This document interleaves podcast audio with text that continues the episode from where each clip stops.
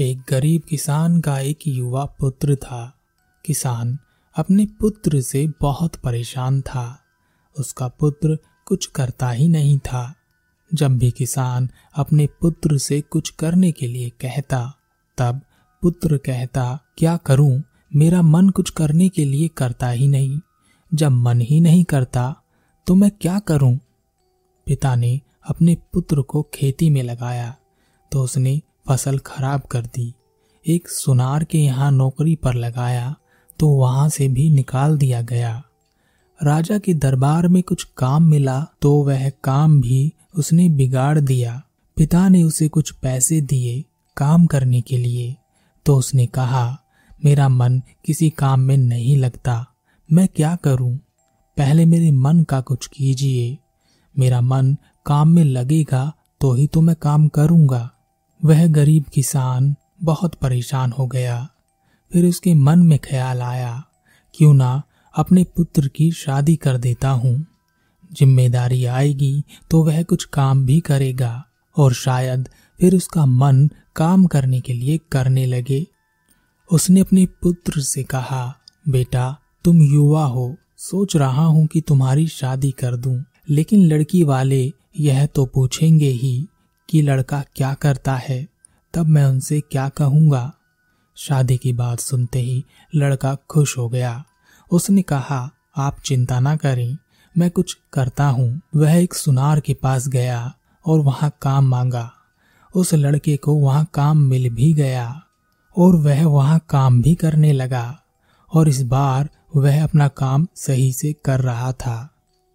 पिता भी अपने पुत्र को काम करता देख बहुत खुश हुआ और उसने अपने पुत्र की शादी एक लड़की से करवा दी। शादी के बाद कुछ दिन तो वह काम करता रहा, फिर उसने वह काम छोड़ दिया।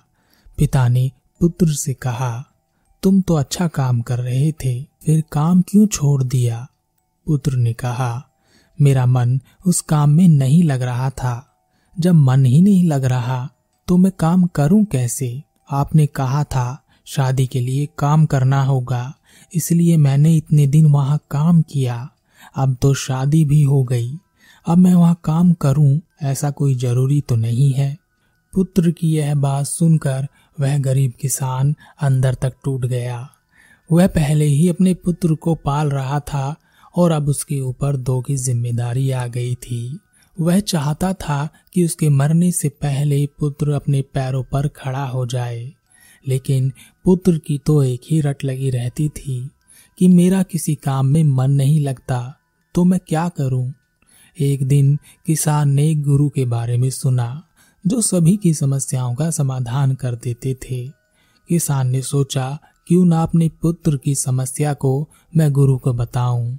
शायद वह समस्या का समाधान कर दे, यह सोचकर वह किसान गुरु के पास गया और कहा हे गुरुदेव, मेरा एक पुत्र है, उसका मन किसी काम में नहीं लगता मैं चाहता हूँ कि कम से कम वह एक काम में तो अपना मन लगाए, ताकि वह आने वाली ज़िंदगी में कुछ कर सके, और मैं भी अपनी जिम्मेदारियों से मुक्त हो सकूँ।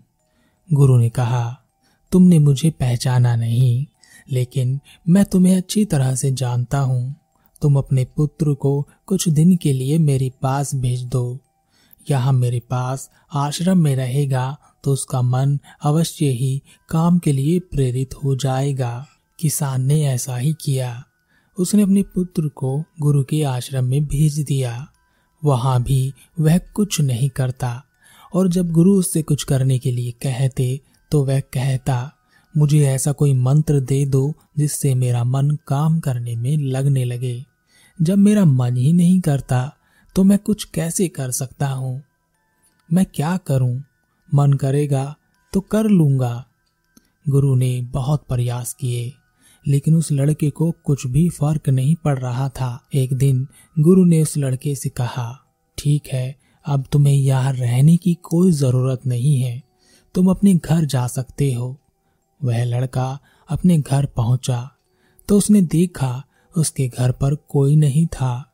ना उसके पिता थे और ना ही उसकी पत्नी थी। उसने आसपास पता किया तो पता चला कि उसकी पत्नी को उसके माता पिता लेकर चले गए हैं। और उसका पिता कहाँ है, किसी को नहीं पता। घर पर एक दिन तो उसने जैसे तैसे काट लिया, लेकिन उसे भूख लग रही थी।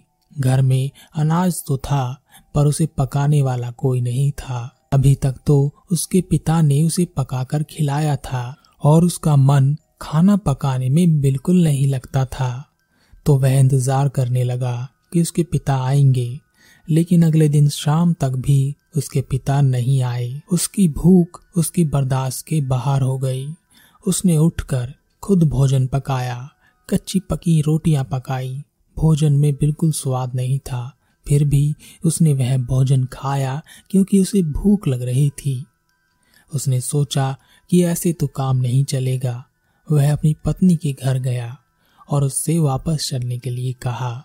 लेकिन पत्नी ने वापस जाने से इनकार कर दिया और कहा, जब तक तुम्हारे पिता वापस नहीं आ जाते, मैं भी घर पर नहीं आऊँगी वहाँ से निराश होकर वह गुरु के पास गया और कहा, गुरुदेव, मेरे पिता कहीं चले गए हैं। कोई बताता ही नहीं कि वह कहाँ गए हैं गुरु ने कहा, मुझे पता है। लेकिन मैं तुम्हें बता नहीं सकता। लेकिन हाँ अगर तुम्हारा मन किसी काम में लग जाए तो शायद तुम्हारे पिता वापस आ जाए।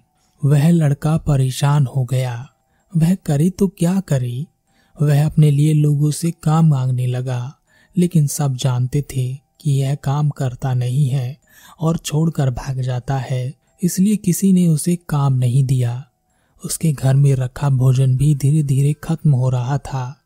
तब उसने अपने पिता के हल को देखा और उस हल को उठाकर वह खेत में पहुँच गया और उसने अपना खेत जोत डाला, उसमें बीज डाले, बीजों की देख रेख की और जल्द ही उसके खेत में फ़सल लहराने लगी। उस फ़सल को देखकर वह बड़ा ही खुश हुआ। फ़सल इतनी अच्छी तो नहीं हुई थी, लेकिन यह उसकी पहली फ़सल थी। उसने उस फ़सल को बाज़ार में बेच दिया। और कुछ धन कमाया। उसने फिर से एक नई फ़सल लगाई और इस बार उसकी फ़सल बहुत अच्छी हुई। एक दिन वह गुरु उस लड़के के घर पर आए और कहा, कहो पुत्र, क्या तुम्हारा मन काम में लगने लगा? लड़के ने कहा, अपने हाथों से फ़सल बोना, उस फ़सल को काटना अच्छा लगता है। अपनी मेहनत को सफल होते देखना अच्छा लगता है। मन खुश हो जाता है। लेकिन अगर मैं यह नहीं करूँगा तो भूखा मर जाऊँगा। गुरु ने कहा, इस दुनिया में मनुष्य दो ही अवस्था में काम करता है। एक जब उसके मन का काम हो, जिसमें उसकी रुचि हो, दूसरा वह मजबूरी में करता है। काम वह दोनों ही पूरे करता है। लेकिन इस दुनिया में ज़्यादातर लोग मजबूरी में ही काम कर रहे हैं, क्योंकि उन्हें पता ही नहीं कि उनकी रुचि किस कार्य में है। और जब कोई व्यक्ति मजबूरी में कार्य करता है, तब धीरे धीरे उस कार्य को करते करते उसका मन उस कार्य को स्वीकार कर लेता है और उसे लगता है कि यही कार्य उसके लिए बना है। और ऐसे व्यक्ति साधारण ही रह जाते हैं। तुम्हारे पिता खुद यह किसानी का काम मजबूरी में कर रहे थे। केवल तुम्हारे लिए कर रहे थे। तुम जीवित रह सको इसलिए कर रहे थे। आज घर पर ही रहना तुम्हारे लिए खास दिन है। यह कहकर वह गुरु वहाँ से चले गए। वह लड़का घर पर ही था। तब उसने देखा कि एक योद्धा अपने घोड़े पर सवार होकर उसके घर की तरफ़ आ रहा है। वह घुड़सवार उसके घर के सामने रुका और घोड़े से उतरकर उस लड़के की तरफ़ आया। लड़के ने घुड़सवार से कहा, कहिए मालिक, आपकी क्या सेवा कर सकता हूँ? घुड़सवार ने कहा, पुत्र, क्या तुमने मुझे पहचाना नहीं? मैं अभी इतना बूढ़ा नहीं हुआ हूँ। लड़के ने घुड़सवार को ध्यान से देखा और वह तुरंत ही उस घुड़सवार के गले लग गया और कहा, पिताजी, आप कहाँ थे? आपको नहीं पता, आपके बिना मुझे कितना डर लग रहा था। लगता था जैसे इस भरी दुनिया में मैं अकेला हो गया। पिता ने कहा पुत्र जब चीज़ें आसानी से मिलने लगती हैं, तब हम उनका मूल्य नहीं जानते। इसलिए मैंने तुम्हें अकेला किया था ताकि तुम अपने आप को जान सको। तुम्हारे खेतों में मैंने तुम्हारी फ़सल को देखा। बहुत खूबसूरत है। तुम्हारी मेहनत को देखकर मैं आज कितना खुश हूँ, यह तुम सोच भी नहीं सकते। पुत्र ने कहा, यह तो ठीक है, लेकिन आप तो किसान हैं। यह योद्धाओं वाला पहनावा क्यों पहन रखा है? पिता ने कहा, पुत्र, किसान तो मैं तुम्हारे लिए बना था। मेरा मन तो मेरी तलवार में ही था, और मैं आखिरी बार अपने राजा से मिलना चाहता था, और मैं उनसे मिलकर ही वापस आ रहा हूँ। और यह मेरी तलवार जिसने आज तक मेरी रक्षा की है, अब मैं तुम्हें देता हूँ। इसे संभाल कर रखना। तलवार को हाथ में लेते ही लड़के को लगा जैसे वह एक योद्धा है। उसने अपने पिता से कहा, क्या आप मुझे तलवारबाजी सिखा सकते हैं? पिता ने कहा हाँ ज़रूर। पिता अपने पुत्र को रोज तलवारबाजी सिखाने लगे और वह लड़का जल्दी ही एक बड़ा तलवारबाज बन गया। उसके पिता भी उसके सामने नहीं टिक पा रहे थे और एक दिन वह अपने पिता का घोड़ा लेकर राजा के दरबार में पहुँचा और उसने राजा से कहा, आपकी पूरी सेना में ऐसा कोई नहीं है। जो मुझे तलवारबाजी में हरा सके, मैं चुनौती देता हूँ। राजा ने कहा, इतना अहंकार? तुम अभी बच्चे हो। क्यों अपनी जान जोखिम में डालते हो? चले जाओ। लड़के ने कहा, इस दुनिया में सबकी जान जोखिम में ही है। किसी को दिखती है और किसी को नहीं।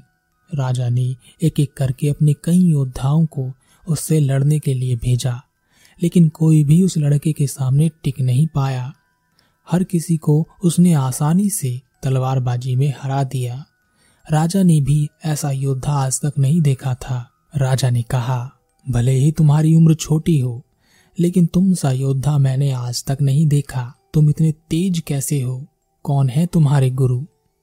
लड़के ने कहा, आपकी सेना में ज़्यादातर योद्धा मजबूरी में योद्धा बने हैं, और लगातार योद्धा का किरदार करते करते वह अपने आप को योद्धा ही समझने लगे हैं।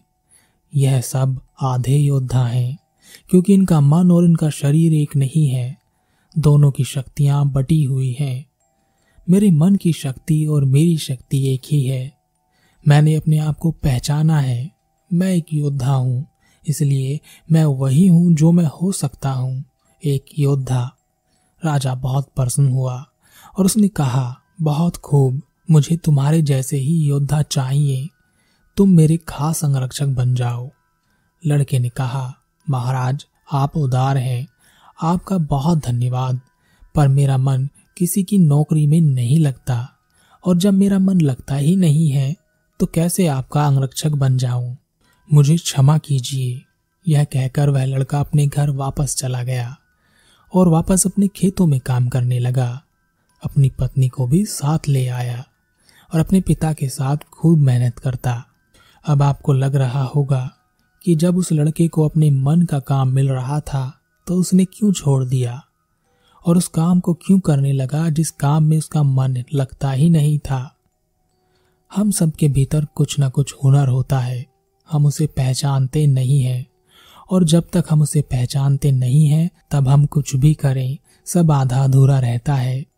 जो अपने हुनर को पहचान जाता है, वह उस क्षेत्र की ऊंचाइयों तक पहुँच जाता है। लेकिन अच्छा योद्धा होने का मतलब यह नहीं है कि कोई राजा के यहाँ नौकरी करे।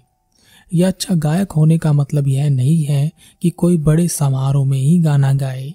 या अच्छा चित्रकार होने का मतलब यह नहीं है कि वह बड़े बड़े लोगों के लिए ही चित्रकारी करे।